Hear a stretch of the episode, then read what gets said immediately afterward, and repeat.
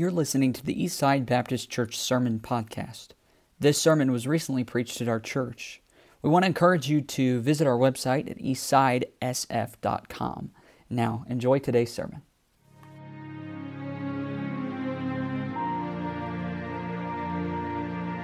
And let's open up our Bibles to the book of Jonah.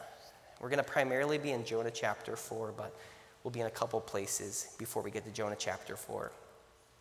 So go ahead and turn to the book of Jonah.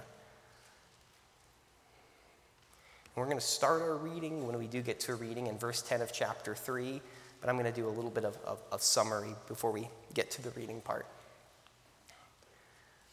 In, in Jonah chapter 1, God describes the city of Nineveh to, to his servant, his man Jonah, as a great city um, I, I, think in some ways of a city like Manchester. Um, we love Manchester. My wife and I are both city slickers, and so we, we, are genuinely, we're some of those weird people on this earth who are excited about living in a very urban environment. That's kind of the environments we've grown up in, and when we were married, we lived in downtown Oklahoma City. So we just, we love those kind of environments. So we're, we're, we're genuinely looking forward to living in a great city like Manchester. But when God calls the city of Nineveh great in the book of Jonah, he's not referring to the fact that the, the job market was high and the cost of living was low.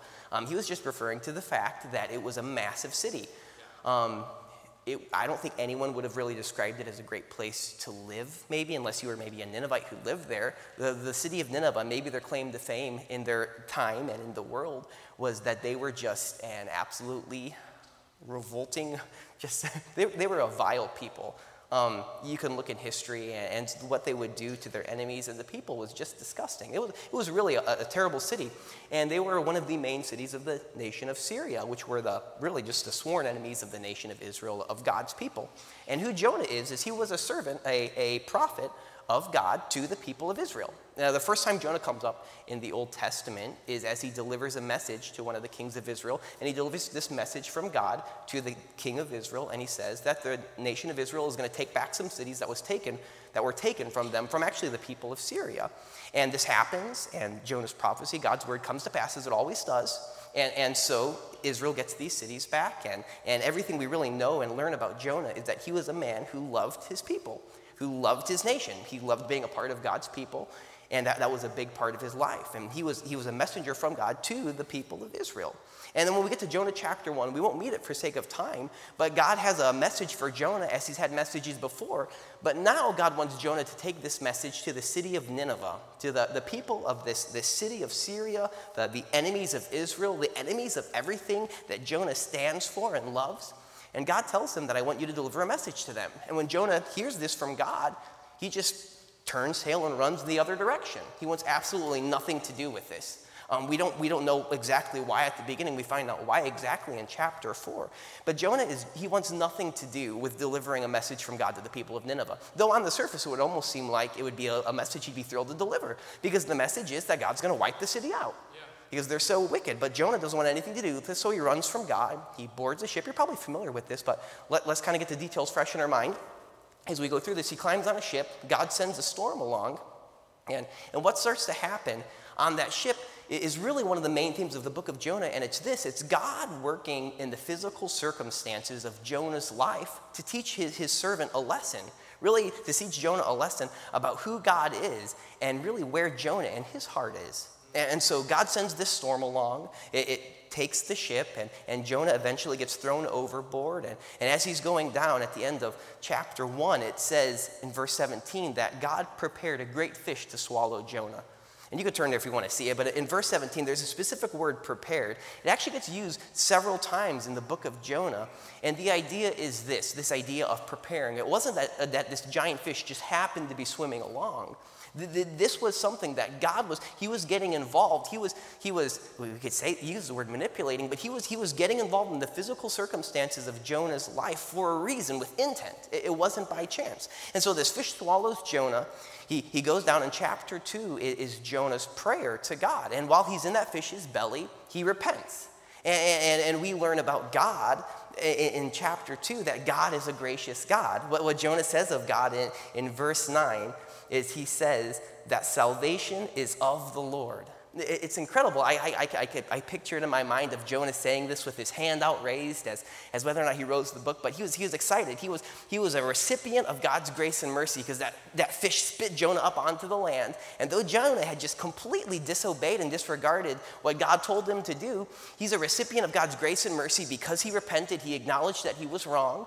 And, and so, and then, so as it says of God it, a couple times in this passage, is that God repented of what he had in mind for Jonah. Or the idea isn't that God admitted that he was wrong, but, but as Jonah repented and he turned and acknowledged that he was wrong and turned towards God and acknowledged that his way was right, then God turned from his wrath and he showed grace and mercy to Jonah.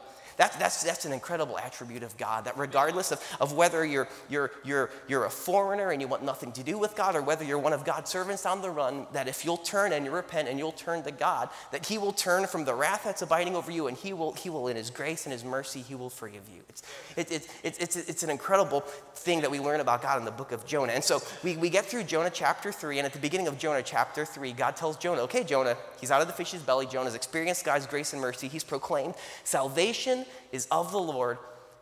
And then, and then God tells Jonah, okay, now I want you to go to Nineveh and I want you to deliver this message.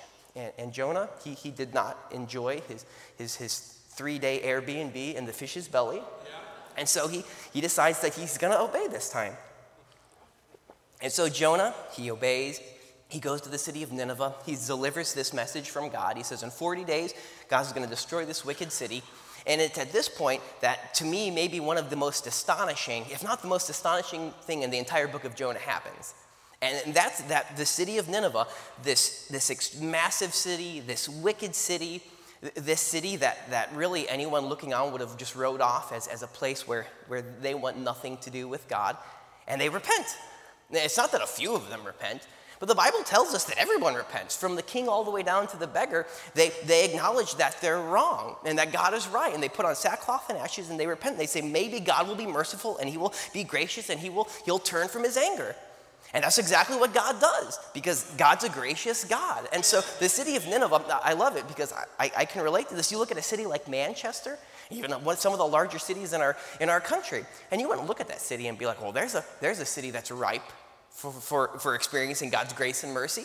Certainly, that would have been the, what anyone on the outside would have said looking in at Nineveh. But, but, but Nineveh was in a place where they were ready to repent and turn to God. And, and they did this as Jonah delivers this message of condemnation. And then it says in verse 10, we'll, we'll, we'll begin our reading in verse 10 of chapter 3. It says this And God saw their works, that they turned from their evil way. And when it says, then God saw their works, this isn't some, something that they had to muster up. It wasn't something that they, they, some work that they physically did, but it was, it was the work that it describes. It was that they turned from their evil way. God saw the fact that they were repenting. So they turned from their evil way, they acknowledged God was right, and they turned to Him. And because of this, it says that God repented of the evil that He said He would do unto them, and He did it not.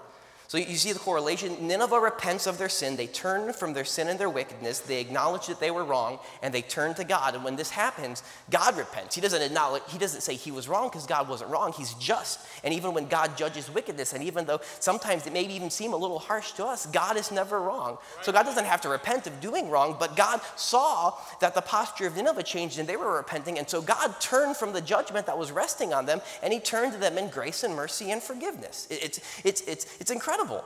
If, if this scenario were to probably happen to any preacher that I've ever known, myself included, I mean, I would have been, I'll be absolutely thrilled if we get off the plane in Manchester and the city just puts on sackcloth and ashes and repents.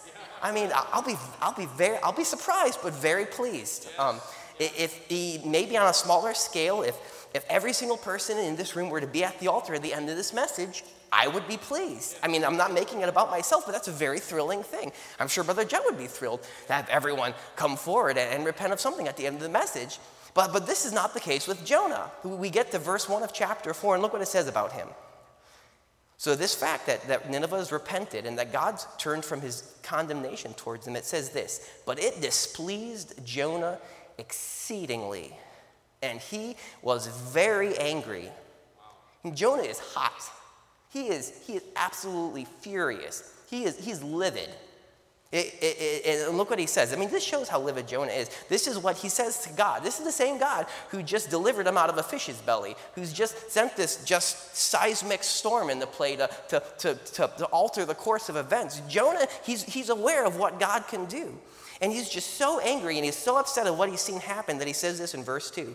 And he prayed unto the Lord and said, I pray thee, O Lord, was not this my saying when I was yet in my country? You know what he's saying? He's saying, I told you so, Lord. He, he's, he's, he's letting us know if you ever wondered why did Jonah run from God? It, it's, it's because of this. He said, I knew this was going to happen. And then he says, Therefore I fled before unto Tarshish. For I knew, man, this is, this is kind of humorous, but also shocking. He, Jonah says, I knew this was going to happen. I told you so, God. This is why I disobeyed in the first place. Then he says, For I knew that thou art a gracious God and merciful really wonderful things about God slow to anger and of great kindness and repentest thee of the evil. I mean, Jonah knows this about God. He's just experienced this in being delivered from the fish's belly. And he's just proclaimed this and said, Salvation is of the Lord. And Jonah said, I knew this was going to happen. This is why I disobeyed, because I knew you were gracious, and I knew you were kind, and I knew you were merciful, and I knew you were the kind of God that when you see when you see man repent, that, you, that, that you'll turn from the condemnation you had laying on them. He said, I knew this was going to happen. And then he says this in verse 3 Therefore, now, O Lord, take, I beseech thee, my life from me, for it is better for me to die than to live. He says, You know what? Because I've had a part in, in, in this happening, because I delivered your message, and because the nation of Nineveh has now repented and they've been spared, he said, It'd be better if you just killed me now, God.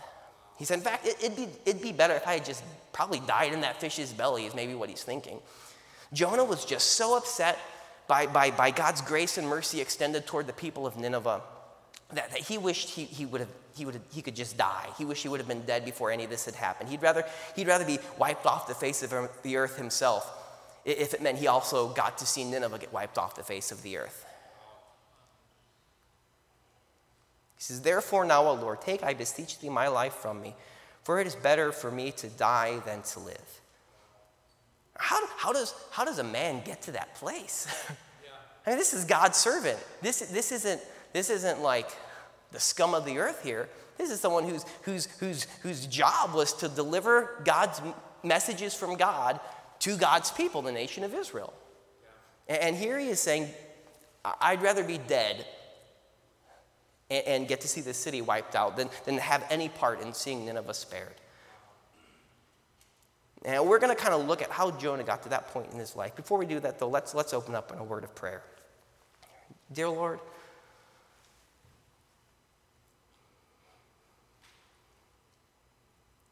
it can be very easy, Lord, for us, for me to point a finger at Jonah.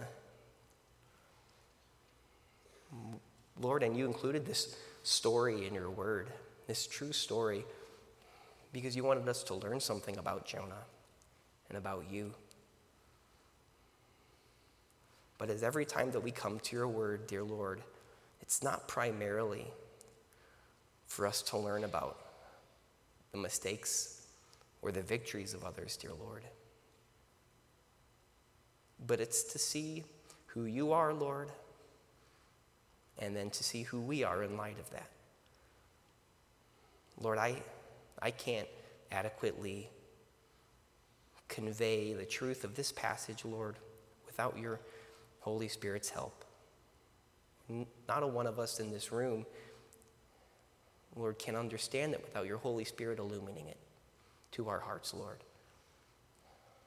But it, it, it doesn't have to be difficult or complicated, dear Lord, because you're a God who wants to do that. That's your desire. And so I just ask that over the next minutes that we spend together, that we would see you for the gracious God that you are and the priority that you always put on being gracious and merciful when, when man will repent, Lord. And that we wouldn't just see that about you, Lord, but then we'd examine our own lives in light of that fact. We'll give you all the praise and the glory for it. I ask these things in Jesus' precious and holy name. Amen. So, so Jonah says to the Lord, uh, you know, it'd be better for me to die than to live.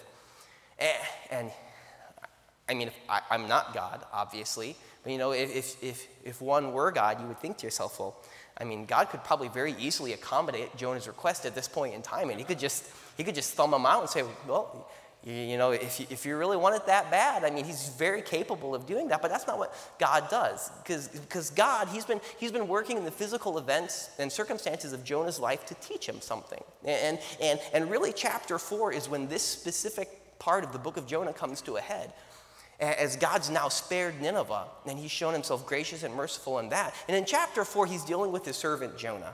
And God asked Jonah this question in verse 4 in response to Jonah.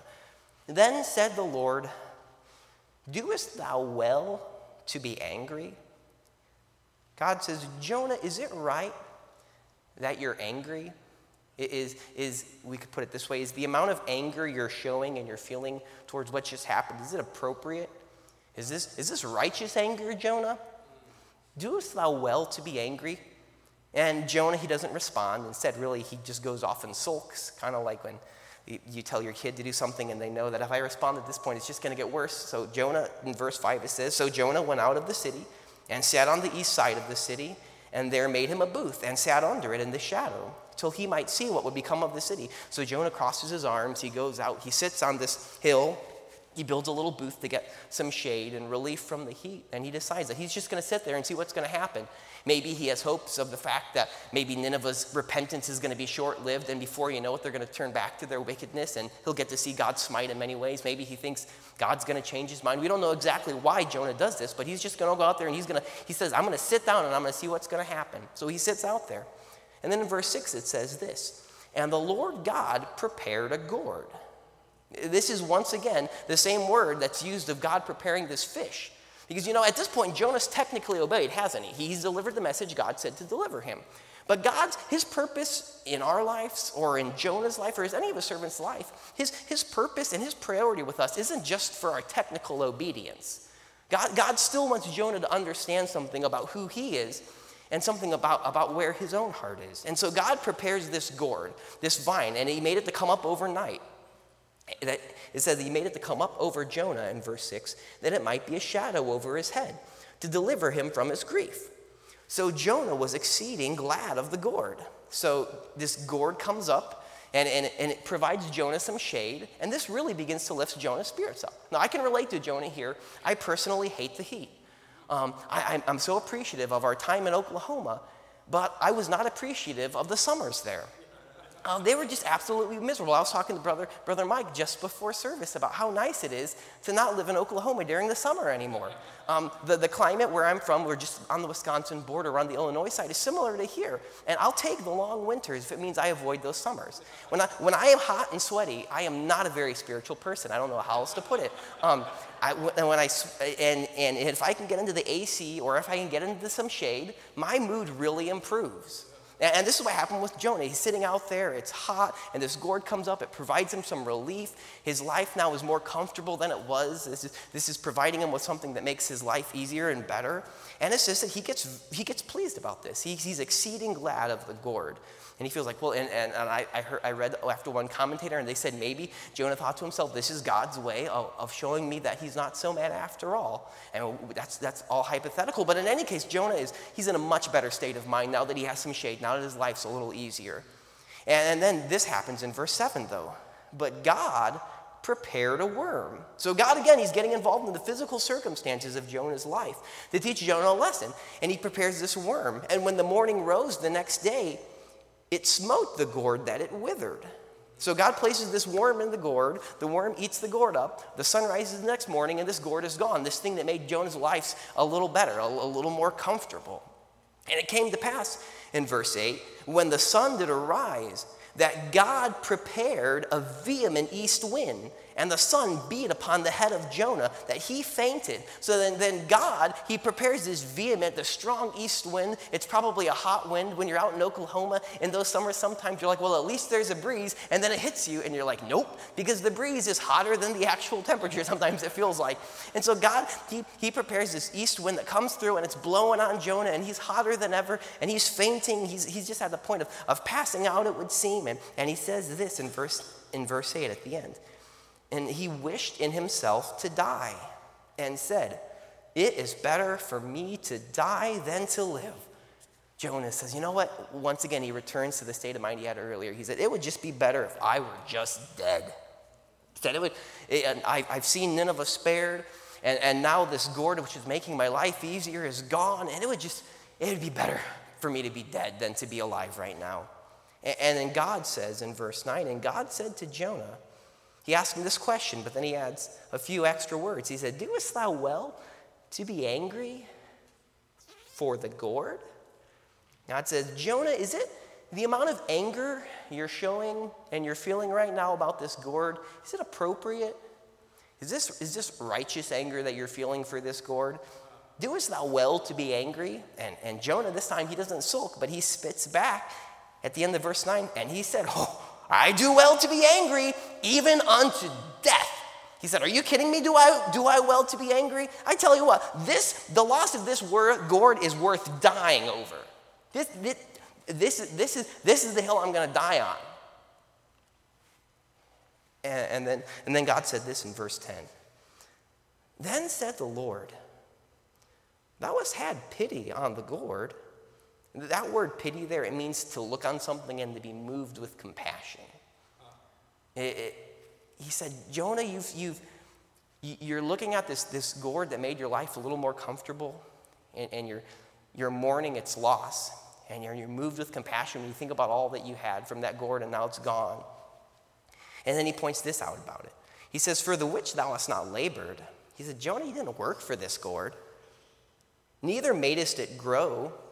Jonah didn't do anything to make this gourd grow, which came up in a night and perished in a night. He says it's, it's such a temporal thing.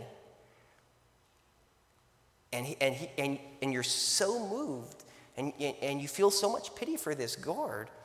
What, what the Lord is doing is He's pointing out to Jonah, Jonah, you see how upset and how, how moved to compassion you are about this, this temporal little plant that you really didn't even deserve because you didn't work for it. And, and, and you, didn't, you, didn't, you didn't do anything to make it grow. You didn't work for it. You didn't earn it. You didn't deserve it. It was really just a, a, a blessing from God, this temporal blessing that made Jonah's life a little easier. But here Jonah's so angry about it and he's so moved to compassion that he says that gourd was worth dying over. And then look what God says in verse 11. He says, Jonah, that's what, that's what moves you to compassion. Then he says this, and should I not, should not I spare Nineveh? That word spare, it's actually the same word as the word that was used for pity. It, it's translated spare or pity. But the idea is the same. Is God telling Jonah, Jonah, as you look on at this gourd and everything it represented to you, you're moved to compassion and, and you pity it, and you, you would have that I spared it. He said, you know what moves me to compassion? Do you know what I, I look on with pity? And do you know what I wish to spare? He said, Nineveh. And then he calls it again, that great city, wherein are more than six score thousand persons that cannot discern between their right hand and their left and also much cattle. The idea there of six score thousand persons that can't discern between their right and their left hand, six score would be 120,000. The idea is 120,000 children, is the idea people who really weren't even discerned between good and evil. He's not referring to just the population of Nineveh overall because they knew the difference between right or wrong.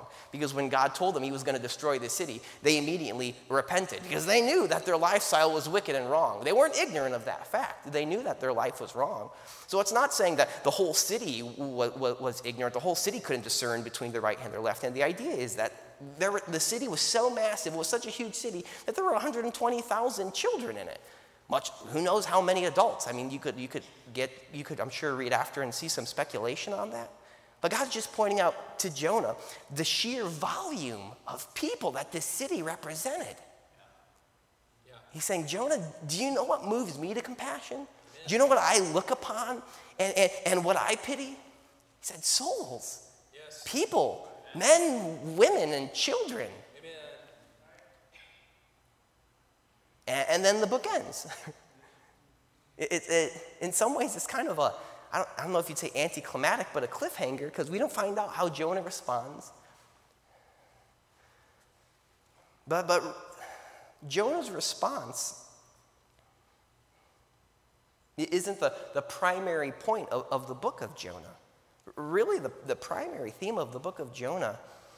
It, it, it's a book entirely about highlighting and emphasizing God's grace and mercy for people.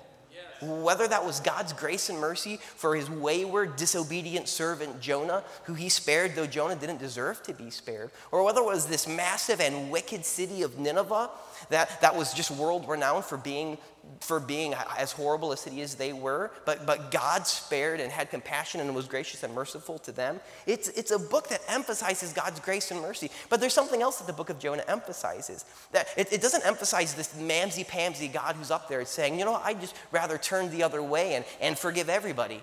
There, there, there's a common theme. Why did God forgive Jonah? And why did he spare him and was gracious and merciful and delivered him out of the, fish, the fish's belly? That was because Jonah repented while he was in that fish's belly. Why did, why did God turn from his, his condemnation and, and, and, and turn from destroying the city of Nineveh? Because they repented. You know, the book of Jonah emphasizes God's grace and mercy, but as magnificent and as much time as we should and we could spend emphasizing God's grace and mercy, God's grace and mercy cannot be experienced unless there's repentance. Right. And the, the, book of Jonah doesn't shy away from that. God isn't a mamsy-pamsy God who just wants to forgive everyone and for everyone to have a good time as, as, long as, as, as long as he can just be loving. He's also a holy God, and he wants to be gracious and merciful, but that grace and mercy cannot be experienced unless there's repentance. So that's what the book of Jonah is pointing us towards. But when we consider Jonah, the, the physical person that, that's the main character of this book, he, he really isn't 100 miles anywhere close to where God's heart is. I mean, here's a man, I mean, who, who, who, who appreciated experiencing God's grace and mercy in his own life and was willing and, and was happy to proclaim salvation is of the Lord when it meant, that his bacon was getting spared. Yeah, right. But suddenly, when God being gracious and merciful and long suffering and kindness and, and turning from his anger when there's repentance, suddenly, when that started to conflict with the way Jonah hoped things would go, Jonah was suddenly not such a big fan of God's grace and mercy. Because, I mean, the city of Nineveh, they were, they were the enemies of Israel. They, they opposed everything that Jonah's nation stood for. Um, I talked to a, a, pastor about the book of Jonah once, and he, he gave me some, I feel like some insight into it that I, I can't fathom, but it helped me understand that a little bit more. He told me, he was, he's, a, he's a pastoring a church down in Texas. He has been for years, and he's a Vietnam veteran. I'm, I'm so thankful for his service. And he, he shared just a, a, fraction of, of what it was like serving over there. But, but he told me that some of the things that he saw over there, that he saw, the atrocities that he saw committed during that war against his fellow soldiers and against his nation, he, he told me that it was decades of being a pastor. He, these were his words, literally. It was, it, it was decades before he would even thought about supporting a missionary to Vietnam. And you know, I, and, and, and, he told me that, you know, Jonah, he probably saw men and women and children carted off from his country as, as, as, as slaves. Maybe he saw them slaughtered. He, he knew, what, he knew what, the, what the city of Nineveh or the nation of Assyria had done. And, and now, not only was he beginning to see the possibility of them getting spared and not wiped out, but, but God's asking him to be a part of this process. Know, I, I can't fully fathom what that would be like. I, I've been blessed and I've, I've, I've never had to, to see some of the things undoubtedly that, that Jonah saw or heard of, or that that pastor in Texas did. And, and the pastor pointed out to me, you know, that, that, was, that was very likely Jonah.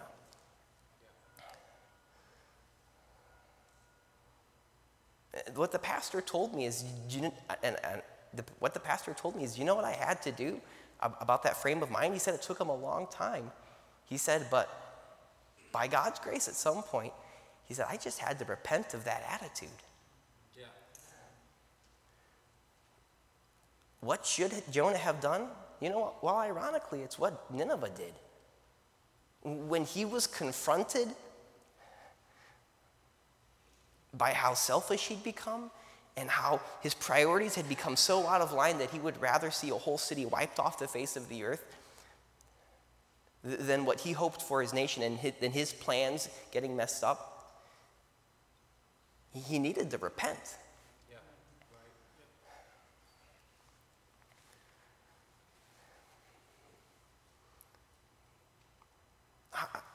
How did, how did God how did God reveal to Jonah that his heart was in this place, that he'd come so far, that he'd become so selfish and, and so wrapped up in life going the way he thought it should go, that he would, he'd rather die or he'd rather see thousands of people die than experience God's grace and mercy? Well, there's that question that God asked Jonah a, question, a couple times.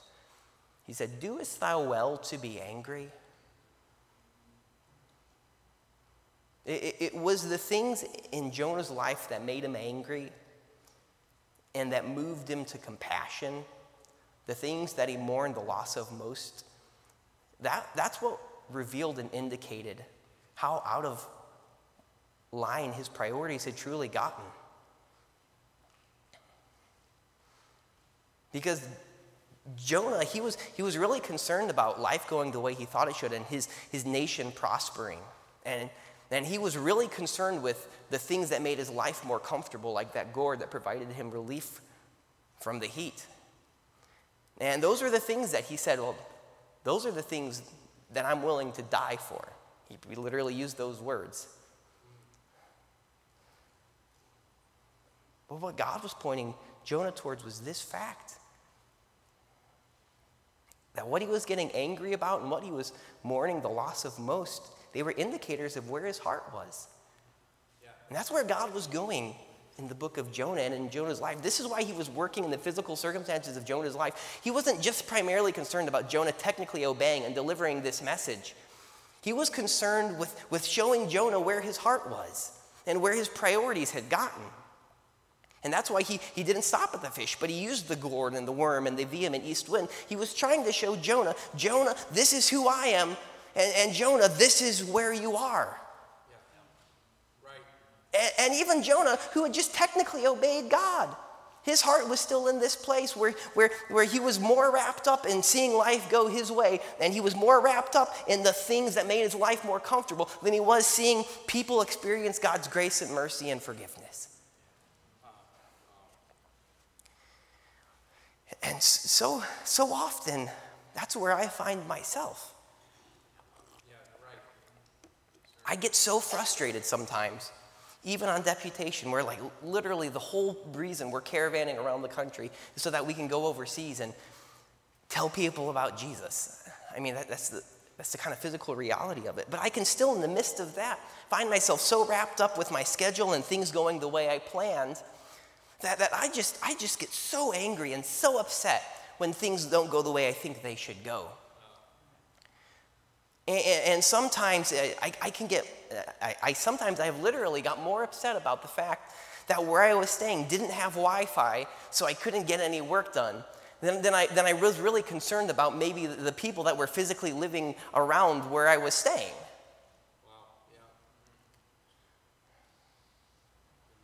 And when, when I find myself in those situations, God has to stop me and say, Riley, doest thou well to be angry? Yes, sir. Yep. Is it a, is what you're so upset about? Is what you're mourning the loss of? Is it really that important in the scheme of things? Is it, is it, is it really what you, should, what you should be mourning and what you should be getting fired up about? So, so I would ask you this, this evening if I were to scroll through your Facebook feed, or if I were to scroll through the feed of your last couple months, what, what did you find yourself getting fired up about the most? What just got under your skin and made you angry? What, what did you find yourself mourning the loss of more than anything else? Well, I think if, if, if you're being honest, I know if I were being honest, more often than not, it's not seeing others experience God's grace and mercy like I've experienced it. More often than not, it's me getting angry about plans not going my way or, or, or mourning the loss of things that make my life a little more comfortable. I mean, in, in some ways, over the last year, I, I, I hated wearing a mask as, any, as much as anyone else did. As soon as I, I saw the optional signs on all of those store doors, I was, I, was, I, was, I was ready to stand there and say, Salvation is of the Lord. And I realized I didn't have to wear that mask into a store. but, but, but really, over the last year and a half or so, some of those things that we found ourselves getting so frustrated about and just spitting mad and infuriated about, and some of those things that we found ourselves mourning the loss of most over the last year and a half, I don't, I don't know if more often than not it was actually souls and other people experiencing God's grace and mercy. I think a lot of times it was, it was things that made our life more uncomfortable. I think it's a, a lot of times it was us seeing our plans get frustrated and messed up, seeing things, things come into place, even in, in, our, in our nation and country, that seem to oppose our very way of life. And I'm not acting like those are, those are not big deals. But if those become our primary concerns, if those are the things that are whipping us up and making us angry, if those are the things that are moving us to compassion and that we're, we're primarily concerned with, then maybe over the last year or so, there's some lessons that God wants us to learn as our gourd has been withering a little bit. Yeah. Now, there are a lot of hills Jonah was worth, thought were worth dying on whether it was the, the hill of, of what made his life more comfortable or the hill that, that, that, that, that made his nation prosper or made life go his way. But you know what God was pointing out to Jonah? And of all these things that Jonah really thought were worth dying for, that there was really one thing worth dying for.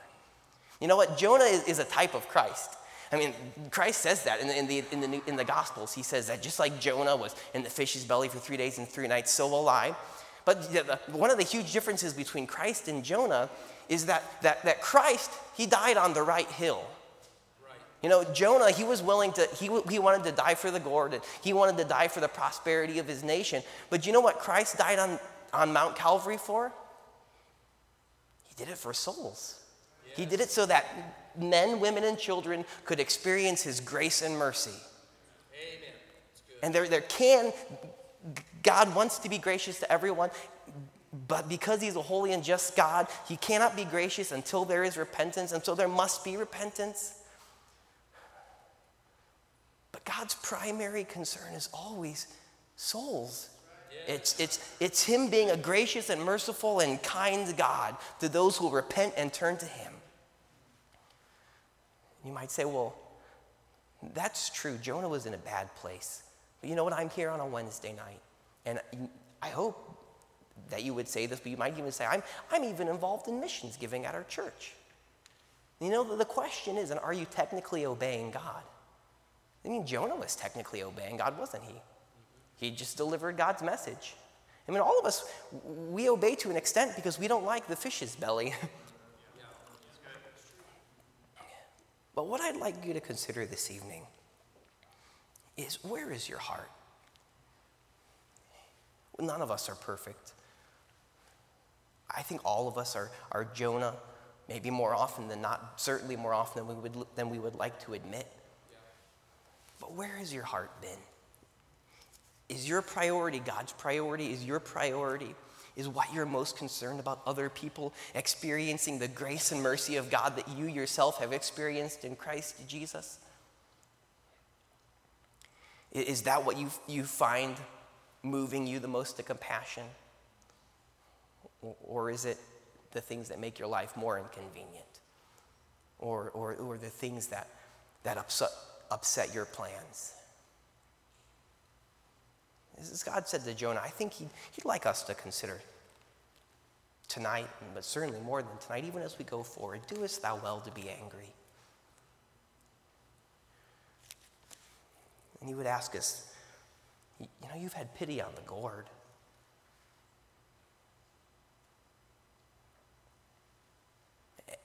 And most importantly, he would show us that he is a God of grace. It's so wonderful.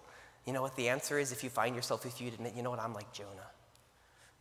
My priorities haven't been in the right place. Well, what should you do? You should repent. Yeah. You know what? I have great news though. We serve a gracious and merciful God who's full of kindness. Yes. And, and he, he's not, he doesn't deliver these messages. He doesn't let our gourd wither so that he can whop us upside the head and tell us, I told you so. But he's doing these things. He's working in the physical circumstances of our lives so that we'll repent and so that we can experience his grace and mercy, just like he wants for every last person on the face of this earth.